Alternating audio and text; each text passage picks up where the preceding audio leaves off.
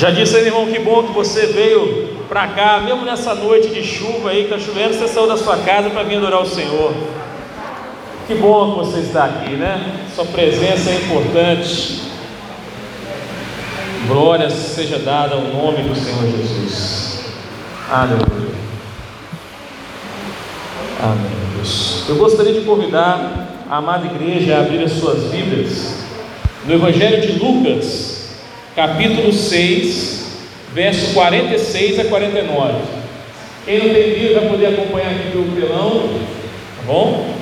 Lucas capítulo 6, verso 46 ao 49. Já está rápido ali a galera chão. Se você puder ficar de pé no seu lugar, em reverência à palavra do Senhor.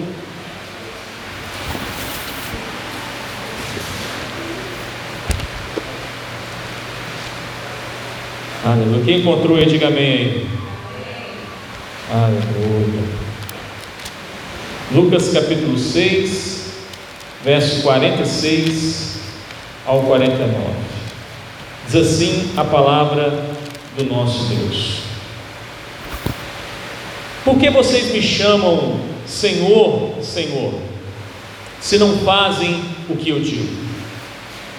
Eu lhes mostrarei como é aquele que vem a mim, ouve as minhas palavras e as pratica. Ele é como uma pessoa que está construindo uma casa e que cava fundo e coloca os alicerces em rocha firme. Quando a água das enchentes sobe e bate contra essa casa, ela permanece firme, pois foi bem construída. Mas quem ouve e não obedece é como a pessoa que constrói uma casa sobre areia, sem alicerces. Quando a água bater nessa casa, ela cairá, deixando uma pilha de ruínas. Feche seus olhos mais uma vez. Senhor, nós te agradecemos, porque tu és digno de toda honra, de todo louvor, de toda glória. Nós rendemos, meu Deus, glórias ao teu nome, pois somente Ele é santo. Senhor, nossa vida está aqui, nós estamos aqui essa noite para te adorar. E nós ansiamos agora por ouvir a Sua palavra. Fala aos nossos corações, Senhor. Usa-me, meu Pai, como canal para abençoar a tua igreja. Que eu venha diminuir e que o Senhor venha ser engrandecido. Senhor, eu preciso muito do Senhor, eu sou apenas um homem pecador. Mas, meu Pai, eu me escondo na cruz de Cristo e peço, Senhor, que o Teu Espírito Santo venha nos usar nesta noite. Toca nos corações aqui presentes. Oramos para a tua glória, em nome de Jesus. Amém. Podem sentar, meus amados.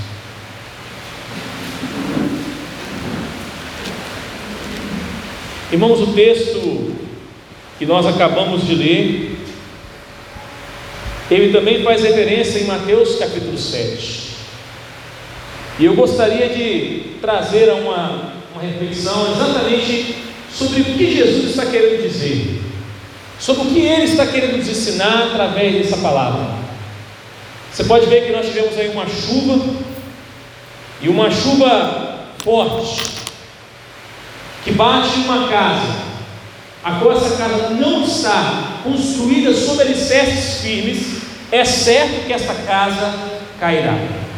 Quem já viu ou liga o jornal quando cai uma chuva muito forte, vê quantas casas são derrubadas pelas torrentes e pelas enchentes que essas chuvas causam. Jesus usa um exemplo bastante prático para nos ensinar algo muito precioso. A pergunta que nós devemos fazer é: qual dos dois construtores nós nos assemelhamos? Sabe, quando ele começa o texto que eu acabei de ler, ele começa logo fazendo uma advertência dizendo: Por que vocês me chamam Senhor, Senhor, se não fazem o que eu digo? Sabe, irmãos, a, a grande dificuldade nos dias de hoje nas igrejas é que a maioria dos cristãos consegue chamar a Deus de Senhor sem fazer o que Ele pede. Chamar a Deus de Senhor, mas não fazer o que Ele pede, se torna algo totalmente incoerente com lógica de alguém dizer que Deus é seu Senhor, mas ele faz o que ele quer da vida.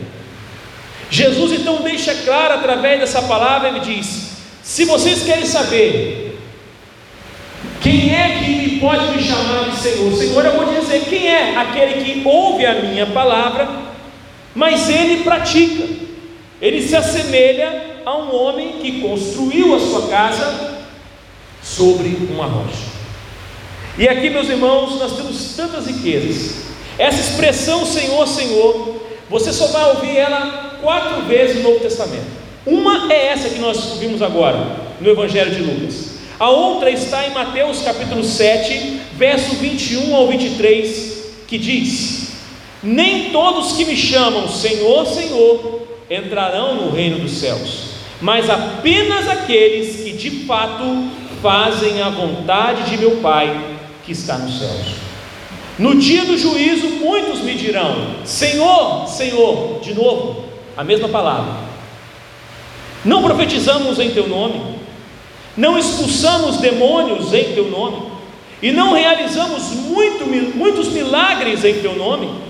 Então lhes direi explicitamente: Nunca vos conheci, apartai-vos de mim, vós os que praticam a iniquidade.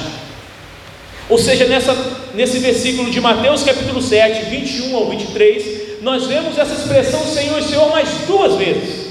E a última vez que nós vemos essa expressão Senhor, Senhor no Novo Testamento, está em Mateus capítulo 25, verso 11 e 12, na parábola das dez virgens, onde diz assim: Mais tarde, quando as outras cinco voltaram, ficaram do lado de fora clamando: Senhor, Senhor, abra-nos a porta. Mas ele respondeu: A verdade é que não as conheço. Se nós pudéssemos fazer uma síntese dessas passagens com a passagem que eu li logo no começo, fica explícito que existe uma relação entre dizer que Jesus é o Senhor e viver como Ele sendo o seu Senhor. Hoje nós temos muitas pessoas, nesse momento mesmo, muitas pessoas das igrejas cantando, muitas pessoas das igrejas adorando, muitas pessoas das igrejas que ouvem a palavra, gostam de ouvir a palavra, estudam a palavra de Deus, mas a maioria das pessoas, quando saem das igrejas, elas querem viver a sua vida da sua maneira. E é exatamente isso que Jesus está advertindo. Ele diz que aquele que obedece a sua palavra se assemelha a um homem sábio e prudente. Mas todavia aquele que ouve a palavra, mas não a coloca em prática, se assemelha ao tolo ou insensato. Sabe, irmãos, falar do homem tolo e insensato. Quem é o homem tolo ou insensato? O tolo não é o burro. O tolo não é aquele que não tem inteligência. É exatamente o contrário. O tolo é aquele que tem inteligência. O tolo é aquele que tem conhecimento. O tolo é aquele que ele estudou, ele sabe o que é que ele deve fazer. Mas ele não faz. Na passagem que nós acabamos de ler, é claro que o texto deixa claro que dois construtores, eles construíram duas casas. E aparentemente, quando nós vemos essa parábola em Mateus, a gente pode ter uma falsa percepção de que alguém foi lá e construiu uma casa num lugar onde tinha um terreno de areia, e o outro foi em cima de uma rocha e construiu uma casa. Não é isso que o texto está dizendo em Lucas. O texto diz que as casas são construídas praticamente no mesmo terreno, na mesma posição, só que um deles, segundo a própria palavra que lemos, diz no verso 48. Ele é como uma pessoa que está construindo uma casa e que cava fundo e que coloca os alicerces em rocha firme. A diferença é que aquele que é sábio, ele dedica mais tempo em fazer aquilo que ele sabe que tem que fazer. Aparentemente, ele vai gastar mais tempo. Aparentemente, ele vai ter que investir mais e ele também vai ter que dispensar mais investimento. Só que ao invés dele perder o seu tempo, ele na verdade está salvando o seu tempo. Já o tolo é aquele que se julga esperto. Sabe, irmão, tem muita pessoa hoje que se julga um crente espertinho. É aquele cara que ele, ele acha que ele pode tapear Deus. Ele acha que ele pode vir para a igreja, todos os cultos, ele pode até às vezes dar o dízimo e a oferta, ele pode fazer parte do ministério, ele pode pregar, pode até ser um pastor. Porque no texto que nós lemos agora há pouco, Jesus mesmo fala que muitos falam assim: olha, em teu nome nós expulsamos demônio, em teu nome nós temos maravilha. Quem são esses que fizeram essas coisas? Essa palavra não é para o mundo, essa palavra é para a igreja. E a pergunta é que o tolo é exatamente aquele que ele fala assim: olha, ao invés de fazer dessa forma, eu vou fazer de uma forma que é mais rápida, eu vou ganhar tempo, eu quero gastar o meu tempo de uma outra maneira. Então ele faz o quê? Ao invés de fazer como o outro, que ele cava fundo, ele constrói as bases sobre a areia. Ele não faz alicerce. Pergunta ao pastor de Jeremias, pastor, os alicerces dessa igreja aqui é fundo? Pode confiar, qual pastor? Isso quer dizer o quê? Se essa igreja aqui fosse construída sobre a areia, irmão, todos nós estaríamos correndo risco. Mas segundo o pastor Jeremias, tem quatro, dois metros de concreto para baixo. Isso se chama alicerce, isso se chama fundamento. O que Jesus está dizendo é o seguinte: a minha palavra é a instrução que vocês precisam para ter um fundamento na vida de vocês, porque eu sou essa rocha. Todavia, quando vocês não a cumprem, são como esse homem todo, que pensa estar fazendo uma casa, e é interessante, porque esta casa, quando você olha as duas de fora, aparentemente elas podem ser iguais. Aparentemente elas podem ter uma fachada bonita, aparentemente ela pode ter janelas bonitas, um portão bonito, ela pode ter tudo por fora. Mas saiba uma coisa: só quem conhece o alicerce da casa é o construtor. É interessante porque nessa palavra, o que nós queremos que Deus deixe claro é o seguinte: eu sei quem é que está no meu fundamento e não está. E quando chegar a grande hora, nós vamos saber. Sabe, irmãos, aparentemente você pode até não saber quem é que tem o seu fundamento em Cristo, mas a palavra de Deus, segundo essa parábola, ela diz que será perceptível. Por quê? Porque existem algumas coisas que acontecem na vida da gente, irmãos. E é sobre isso que eu gostaria de falar com vocês nessa noite. É interessante porque o texto deixa claro tanto no texto das dez virgens, quanto no texto que nós vemos quando ele fala que nem todo aquele que diz Senhor, Senhor entrar no reino do céu, mas aquele que faz a vontade de Deus. Fazer a vontade de Deus não é apenas ouvir a palavra de Deus, fazer a vontade de Deus é obedecer a Deus. Existem princípios e regras. Princípios nunca mudam. Se você for para o Antigo Testamento, princípio de obediência está valendo. Se você vir para o novo, está valendo também. Obedecer a Deus é algo não negociável na vida do cristão. Uma pessoa perguntou para mim assim, pastor, nós temos livre-arbítrio? Bom, eu gosto assim, ninguém tem livre-arbítrio, tem uma liberdade assistida por Deus. Mas, olha só, irmão, quando você estava no mundo, você fazia não o que você queria. Mas agora que você foi comprado por Cristo, você não pode mais fazer que você quer. Você deve fazer o que Deus quer, porque agora você não é de você mesmo, você é de Cristo. A Bíblia deixa claro que nós somos comprados. Quem é comprado tem vontade, irmão? Você já viu algum servo ter vontade própria? A nossa vontade tem que ser fazer a vontade de Deus. E aí eu gostaria de trazer algumas reflexões nesse texto que nós vemos aqui. Sabe, quando nós chegamos aqui o versículo deixa claro que Jesus reconhece aqueles que fazem ou não fazem a sua vontade. No segundo caso, quando ele fala assim para aqueles: Olha, apartai-vos de mim, porque vocês praticam a iniquidade. O que é iniquidade? Se fazer a vontade de Deus é ouvir a palavra e obedecer, o que é iniquidade? É ouvir a palavra de Deus e não obedecer. E quando nós chegamos no último texto, no terceiro versículo, quando está lá as dez virgens, e cinco delas entraram, cinco ficaram para fora. As cinco que não entraram, o que, que Jesus diz para elas? Eu não conheço vocês. Isso quer dizer, irmão, que existe uma relação clara entre obedecer aqueles que obedecem a Deus são conhecidos por Ele. Mas aqueles que não obedecem, Ele não os conhece.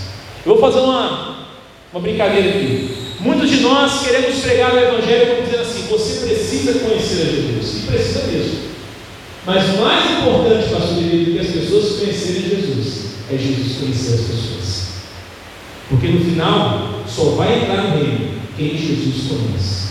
Quem ele não conhece, não vai. E quem é que são aqueles pastores que não conhecem a Jesus? São aqueles que ouviram a palavra, que estiveram nas igrejas, que leram a Bíblia, que cantaram louvores, que fizeram até milagres, fizeram maravilhas, mas no seu alicerce não havia uma rocha, havia areia. Eles não obedeciam a Deus, eles viviam uma vida dupla, uma vida de engano. E você sabe o que o texto fala? Que essas pessoas são identificadas. Assim como o bom construtor é identificado, o mal também é. Porque o texto deixa claro que quando vê as enchentes, aí você consegue identificar quem está na rocha e quem não está, ou quem está na areia. Então nós temos algumas coisas que eu gostaria de pensar com você. A primeira delas é que fazer a vontade de Deus é obedecer a Deus. Praticar a iniquidade é desobedecer a Deus. Obedecer é igual ouvir e praticar. E desobedecer é igual a ouvir e não praticar. Jesus então traz essa primeira análise de mostrar: olha, aquele homem ali, ele é sábio, porque ele ouve e pratica. É mais ou menos assim, irmãos: o que representa a casa? A casa é tudo aquilo que nós ouvimos de Deus. Deus fala assim, Kleber, você tem que construir a sua casa desse jeito. É assim. Faz o alicerce, faz o fundamento, você vai construir. Se o Kleber ouve, ele tem duas coisas. Ele pode ouvir e construir a casa sobre o alicerce, mas ele pode falar o seguinte: quer saber? Você vai construir, cavar mais fundo, eu vou, vou dispensar mais tempo. Eu não tenho tanto tempo assim com Deus. Eu tenho que pensar que eu tenho que trabalhar, eu tenho que pensar que eu tenho que fazer outras coisas, eu tenho que ter meu tempo para me curtir, para me viajar, para me passear. E veja, irmãos, nenhuma dessas coisas é errada. Nada disso é errado, você passear, você viajar. Quantas pessoas planejam suas férias aqui? Alguém planeja suas férias aqui? Tem gente que planeja. Agora eu pergunto, quem é planeja a sua vida? Alguém planeja a sua eternidade? Eu planejo. Porque, como o Wilson disse, nós estamos aqui de passagem. Ou alguém acha que vai ficar com a semente do pastor? Não vai. Eu te pergunto, o que são 100 anos bem vividos comparado a uma eternidade? Se alguém chegasse para mim e falasse, pastor, eu te dou todo o dinheiro do mundo, e eu posso garantir que você vai ter até os 100 anos, você vai ter tudo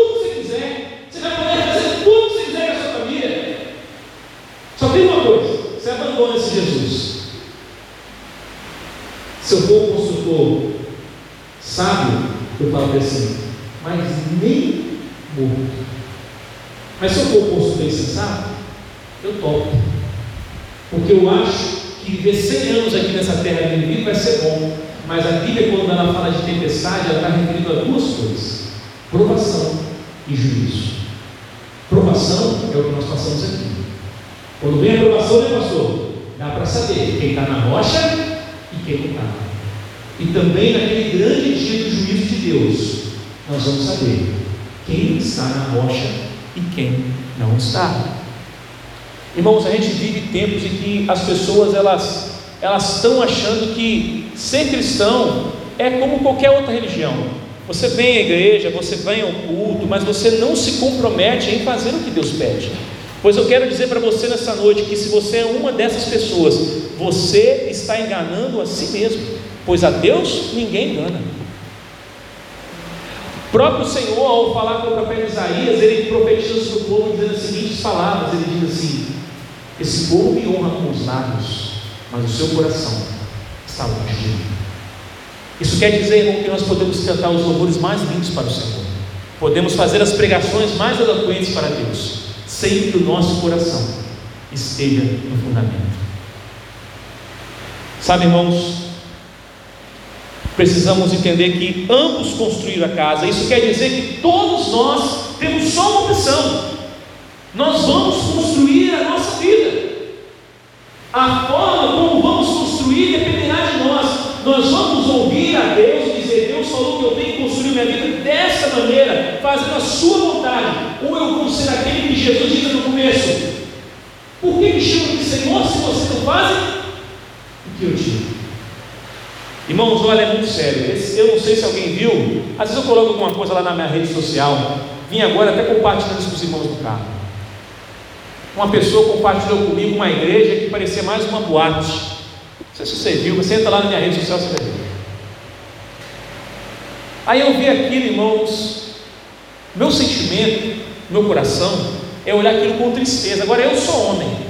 Eu me entristeço com aquilo. Agora você imagina Deus. Você imagina Deus. Porque, irmãos, a vida, Deus não mudou. A Bíblia fala que os anjos, quando chegam diante de Deus, eles têm que esconder os seus rostos, os seus rostos. E tem gente achando que pode viver uma vida para Deus de qualquer maneira. Não dá, irmãos. A Bíblia fala que uma pessoa, que eu não me lembro agora o nome, estava removendo a arca da aliança, tirando o bocado do rei Davi, levar a, arca para casa desse homem, e na hora de tirar, botando essa arca numa carroça. E na hora que eles foram remover, a carroça balançou e esse homem, que eu não me lembro o nome agora, botou a mão na arca. A Bíblia fala que ele morreu imediatamente. Você pode falar assim: que Deus faz isso? Ele não pegou, ele não fez nada, por que esse homem morreu? Sabe por que ele morreu? Porque Deus havia dito que ninguém podia tocar na arca, a não ser o sacerdote. Irmãos, o princípio da obediência de Deus vale para hoje também. Quando a gente vai para o Novo Testamento, você vê o caso de Ananias e Safira. Ananias e Safira, o que, que aconteceu? Eles construíram a casa onde? Na areia. Eles estavam na igreja de Atos, aquela igreja maravilhosa, que todo mundo compartilhava a palavra de Deus, os bens, eles estavam ali.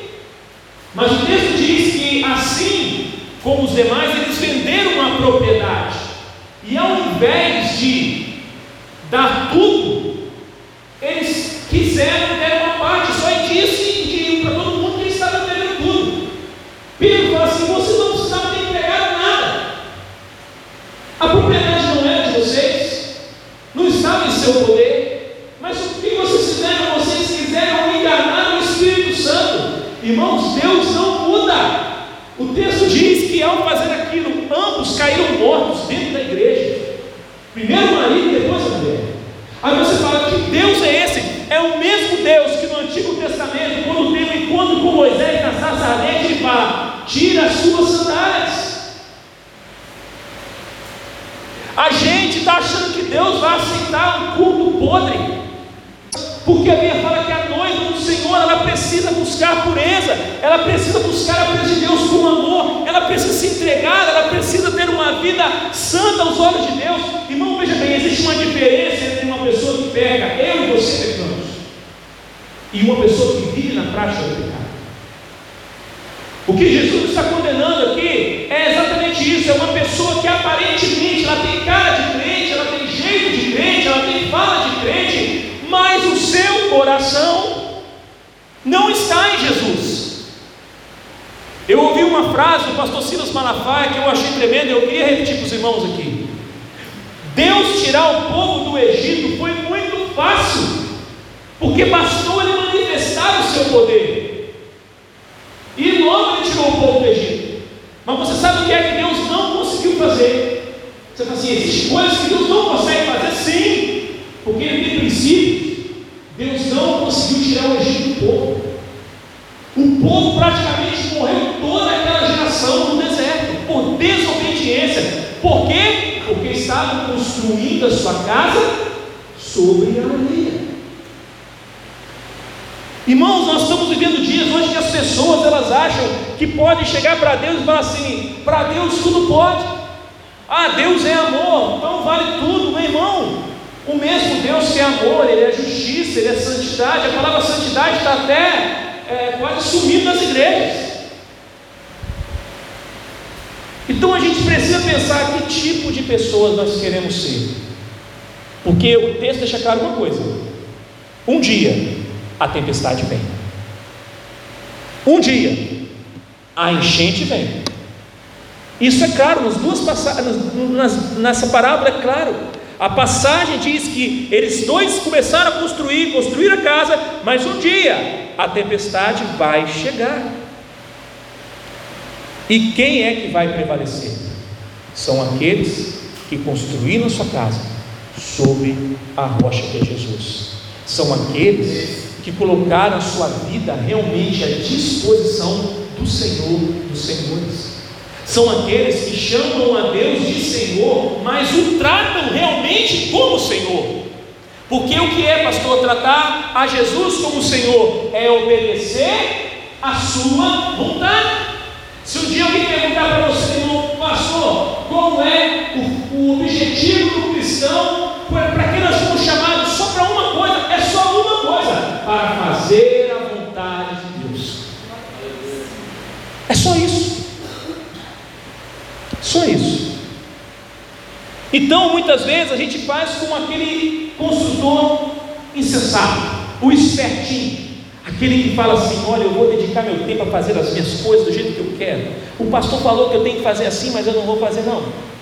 Sabe, a Bíblia está dizendo, Jesus fala que eu, eu tenho que viver assim, mas não, eu vou viver do meu jeito. A Bíblia fala que eu tenho que ser um marido assim, assim, assado, mas para quê? Posso ser um marido assim, assim, assado? Posso ser diferente? Eu posso ser um pouquinho só disso aqui e o resto? Não, não dá, irmão. Se tem uma coisa que nós precisamos saber, ou nós somos 100% Cristo, ou nós somos 100% perdidos. Porque 99% Cristo é igual condenação. Não dá. Porque esse 1% vai te levar para o inferno. Porque ou a gente é totalmente de Cristo, ou nós não somos dele. Aquelas virgens que estavam ali, o texto diz que elas não tinham o que na lâmpada, na lamparina? Azeite.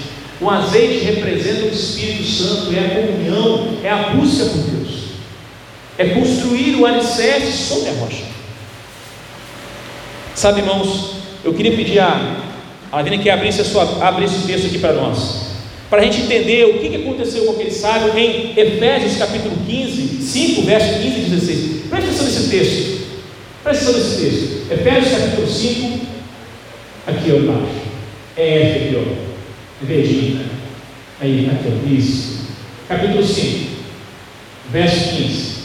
Preste atenção nesse texto. Nós vamos ler o 15 e 16. Aquele homem prudente é esse homem aí. Portanto, sejam cuidadosos em seu modo de vida não vivam como insensatos, mas como sábios. Olha o que diz o 16, pode passar.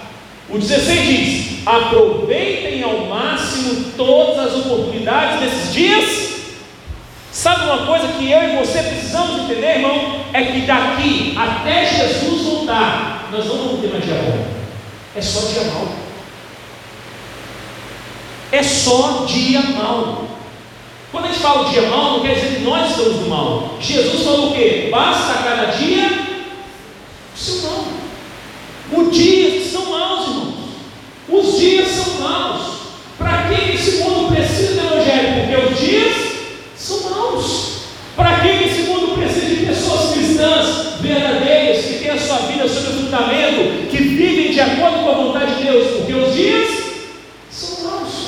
E nós vamos fazer o quê? Remir o nosso tempo. O que, que aquele bom construtor fez? Ele remiu o pastor Jeremias o seu tempo. Ele falou assim: Eu não posso construir a minha vida de qualquer maneira. Eu vou construir a minha vida do jeito que Jesus quer que eu construa, porque quando a tempestade vir, eu terei salvo o meu tempo, eu terei salvo a minha vida, eu terei um lugar ao lado de Cristo. Mas aquele outro que falou assim, e aqui eu quero pedir que você pode passar, Olha o homem insensato, pode passar. Não age de forma impensada. Esse é o segundo. Mas procurem entender a vontade de Deus. Pode passar. Olha o que ele diz: Não se embriague com vinho, pois ele os levará ao descontrole e em serem cheios do Espírito Santo. A figura aí de se embriagar é aquele que desobedece. O apóstolo Paulo estava falando com uma igreja. E tinha gente dentro dessa igreja se embriagando com vinho. Isso quer dizer que as pessoas podem estar nos cultos, aparentemente fazendo tudo certo, mas na sua vida particular está tudo errado. Está tudo errado. Então nós não podemos ser insensatos. A aprovação é igual ao juízo. Um dia Jesus vai pedir prestação de conta e vai julgar e vai vir aprovação e nós precisamos passar por ela.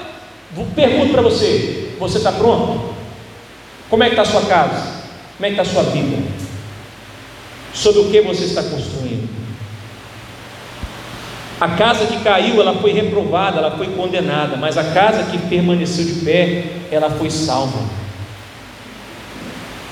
A Bíblia fala que perseverar até o fim e você será salvo. Para quem acha que salvação é uma coisa assim, ó, levanta a mão aqui, o cara está salvo e acabou a história. Irmão, quando você levanta a mão, você tomou apenas uma decisão, e é muito importante. A partir da decisão que você tomou, agora você decide: eu vou ouvir e praticar ou vou só ouvir? Tiago, abre para nós Tiago capítulo 1, verso 22 ao 25, diz assim: 22 ou 25, Tiago, capítulo 1. Aqui embaixo, TG, TG aqui embaixo. TG. Isso, isso. Tiago, capítulo 1, verso 22 ao 25, diz assim: Pode abrir, verso. Isso. Diz aí: Não se limitem, porém, a ouvir a palavra, mas ponham-na em prática. Do contrário, só enganarão a quem? A quem, irmãos? A si mesmos. Pois se ouvirem a palavra e não a praticarem, serão como alguém que olha no espelho, vê a si mesmo, mas assim que se afasta, esquece como era a sua aparência. Se contudo observarem atentamente a lei perfeita que os liberta, perseverem nela e a puserem em prática, sem esquecer o que ouviram, serão felizes no que fizeram. Existe uma palavra, existe uma promessa dizendo que se a gente seguir a palavra de Deus, nós vamos ser felizes naquilo que a gente faz. Por que tem tanta pessoa tão frustrada na igreja? Por que tem tanta gente que vem para as igrejas no mundo e daqui a pouco está saindo? Está frustrada, porque ela vem aqui buscar uma bênção. E aí a bênção não chega e ela sai, porque alguém prometeu para ela. Meu irmão, deixa eu falar para você. O texto deixa claro que a gente precisa ouvir a palavra e a praticar. Então, nós seremos felizes no que fizemos. A maioria das pessoas querem ouvir a palavra e viver as suas vidas. É muito comum você ouvir algumas pessoas falar assim, algumas pessoas. Pastor vai visitar alguém e a pessoa fala assim, pastor, olha só, o senhor é pastor lá na igreja, mas aqui na minha casa eu faço o que eu quero. Em tese, é verdade. Na sua casa você faz o que quer. Eu não sei, eu não sou eu que vou controlar, nem o pastor Jeremias, o que você faz na sua casa. Mas deixa eu dizer uma coisa para você. O meu papel de pastor é advertir você. Que se você diz que a sua vida é de Deus, viva a vontade dele. Porque se você viver fora dela, você está em desobediência. E quando vir a tempestade, a sua casa vai cair. Conhece aquele termo? A casa caiu? Vai cair. Não é sábio ouvir e não obedecer a Deus. A maioria de nós faz isso, irmãos. A maioria das pessoas aí fora faz isso, ela ouve, mas não obedece. Cristo condena essa atitude. Agora, o que difere as duas casas? Não é o que você vê por fora. O que difere é aquilo que ninguém pode ver. Você está vendo o fundamento dessa igreja, Kleber? Mas ele está lá. Quando é que nós vamos saber, pastor Jeremias, que esse fundamento é bom? Poxa, já teve uma chuva bem pesada aí já, hein? Teve um dia que nós estávamos aqui na igreja, deu uma ventania, rapaz, mas a igreja ficou de pé. Por quê? O fundamento aí. Ah, pastor, tem umas goteiras aí. É verdade. Às vezes na vida do crente também tem. Às vezes na vida do crente tem umas goteiras no telhado. Não tem problema, é, senhora, não, preste atenção, não tem problema se tiver goteira na sua vida no telhado. Sabe o que você faz quando uma goteira? Você vai lá e tapa. Se a sua casa está no fundamento, é para sugerir, não tem problema, porque se vir a corrente, vai cair um pouquinho de água dentro de casa, vai entrar um pouquinho de água pela janela, mas a casa no final da tempestade vai ficar de pé. Amém. Problema. Olha a chuva aí. Então nós podemos entender, meu irmão, eu gostaria, estou caminhando para o final. Nós não podemos dizer para Deus que nós queremos chamar de Senhor, mas viver a vida como. E eu queria ler mais duas passagens bíblicas para que você pudesse é, guardar isso no seu coração. Mas é importante você entender uma coisa, e agora eu queria que você olhasse para mim. Sabe por que nós, pastores e líderes, pegamos no pé de vocês? Quando o pastor Jeremias liga para você, ou eu ligo para alguém, ou a gente manda mensagem, ou a gente visita, né, pastor? Sabe por que, irmão, que a gente pega no pé de vocês? Vou te falar. É porque para nós, pastor, não tem nada melhor para a gente fazer do que pegar seu pé. Porque o nosso objetivo, sabe qual é? É que quando chegar o dia da tempestade, a sua casa permaneça em Então a gente vai pegar seu pé. A gente vai falar, não, não vai por esse caminho aqui, sabe? Porque se você for por aqui, você vai, vai desmoronar a sua casa. Aí, pastor chato, amém, irmão, sou chato mesmo. Mas quando chegar, a gente mesmo vai dizer assim, ó, eu. Olha lá, ele fez do jeito que achar melhor. O que é o pastor? O que é o líder? É o profeta, aquele que orienta, aquele que mostra o caminho, irmão. Eu não sou melhor do que vocês. Eu também tenho que andar na minha. É o pastor de Porque senão eu estou perdido. Eu queria ler dois textos para a gente encerrar. Abre para mim, por favor, Lavínia. 2 Pedro, capítulo 2. Nós vamos ler o verso 20 ao 22. Preste atenção que esse texto é bastante pesado. Eu sou um pastor que pode usar uns textos pesados ali, porque o povo só está pregando texto leve aí fora, então eu acho que eu estou indo no sentido contrário. Efésios 2, Efésios, desculpa, 2 Pedro, capítulo 2, verso 20 ao 22. Presta atenção nesse texto que nós vamos ler. Olha só, guarde esse texto para você nunca mais esquecer na sua vida.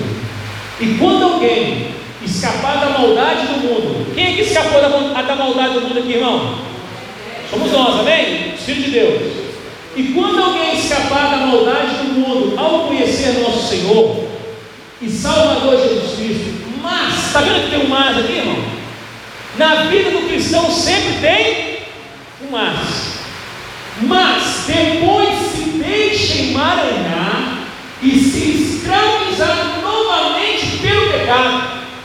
O cara estava aqui, estava tudo indo bem, a vida dele, estava construindo a casa no fundamento, mas de repente, porque eu, eu preciso entender uma coisa também, tem um outro texto que diz assim, o que fazer quando os fundamentos são destruídos? Porque tem gente que começa a construir a casa no fundamento, mas depois ele acaba ele mesmo deixando o fundamento ser destruído. É essa pessoa aqui.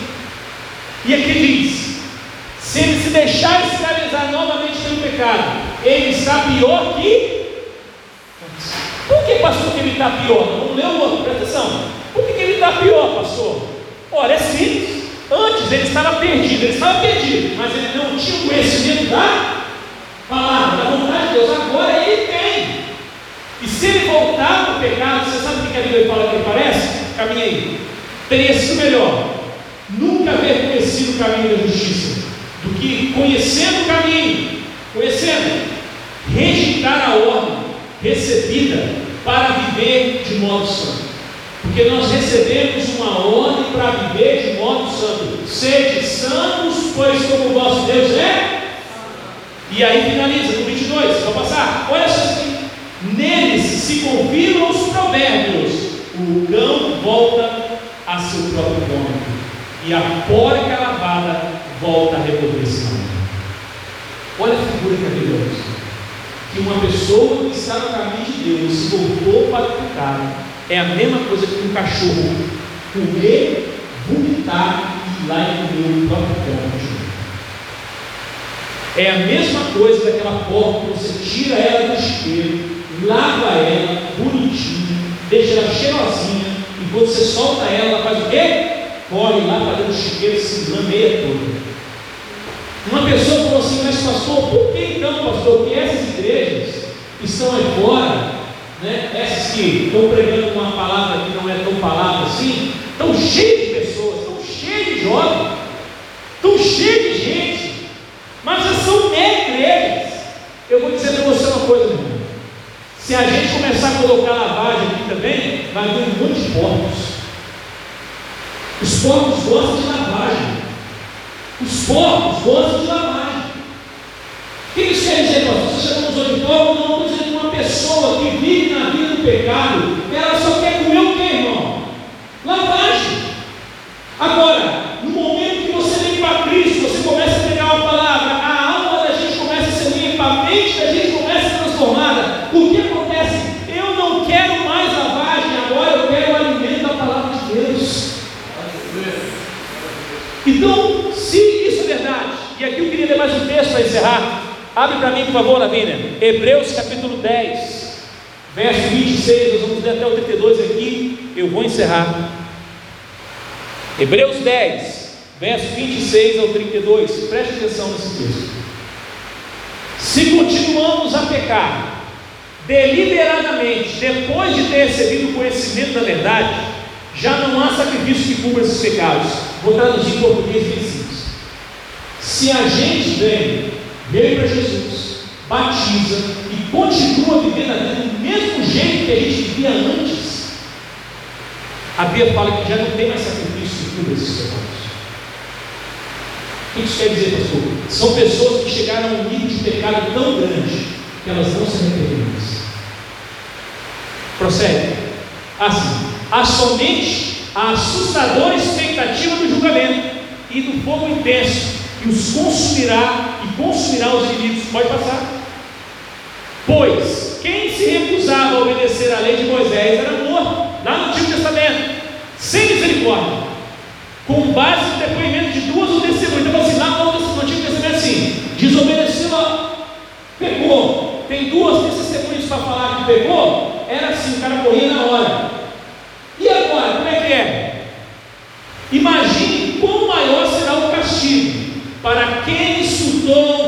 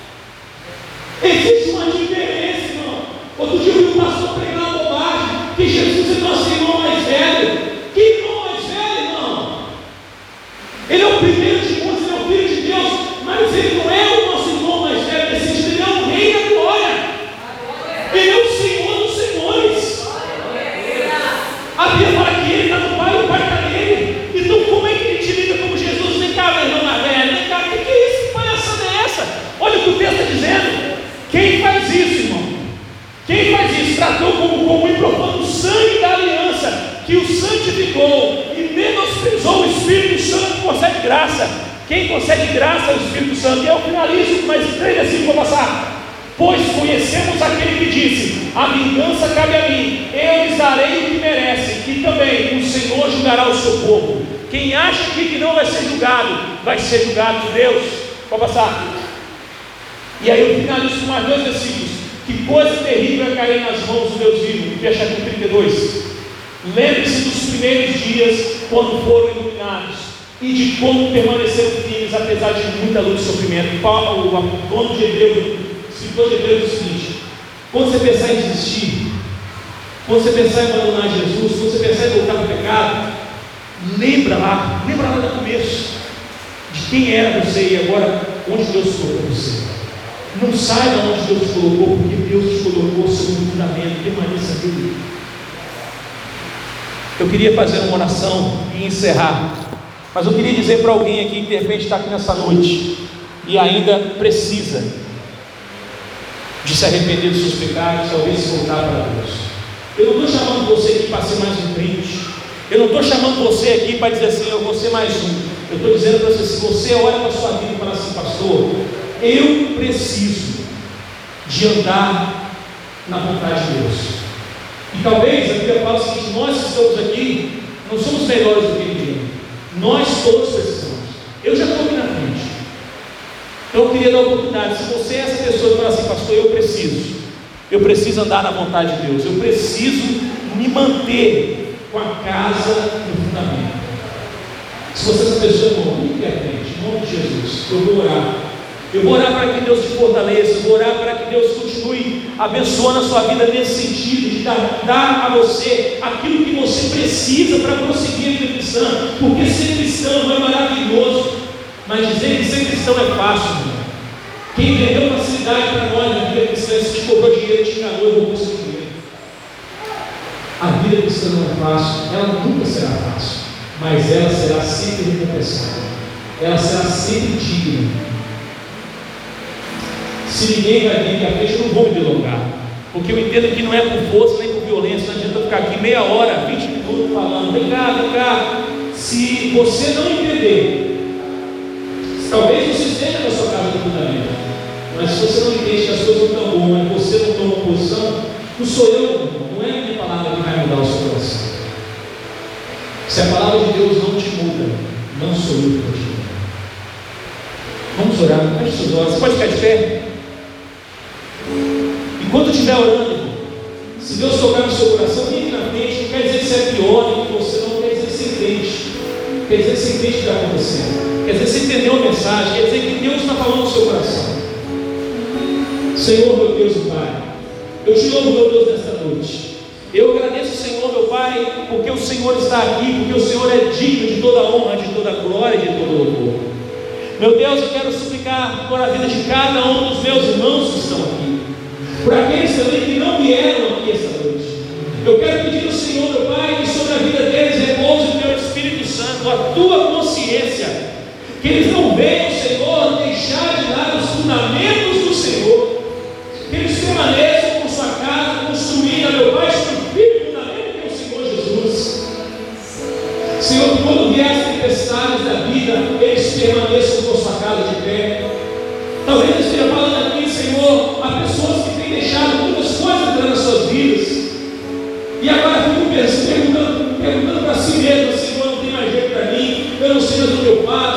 extrapolei tudo. Quero dizer para você, meu irmão, se a consciência te alcançou, significa que há esperança. Porque quando você não tem mais consciência do pecado, significa realmente que nada mais, nem não há mais sacrifício para você.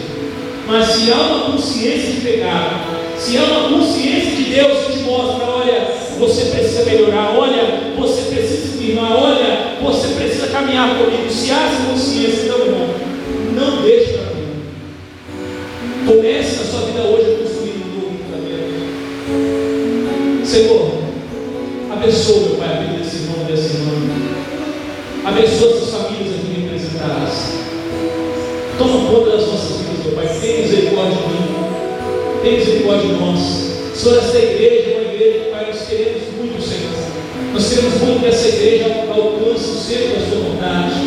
E ser eu e o pastor Jeremias, Pai, estamos caminhando no, caminho certo, que o Senhor nos ajude a continuar, mas nós estivermos caminhando no caminho errado, que o Senhor nos mostre, nos advirta e faça o que for necessário para que nós possamos estar no centro da sua vontade. Nós queremos viver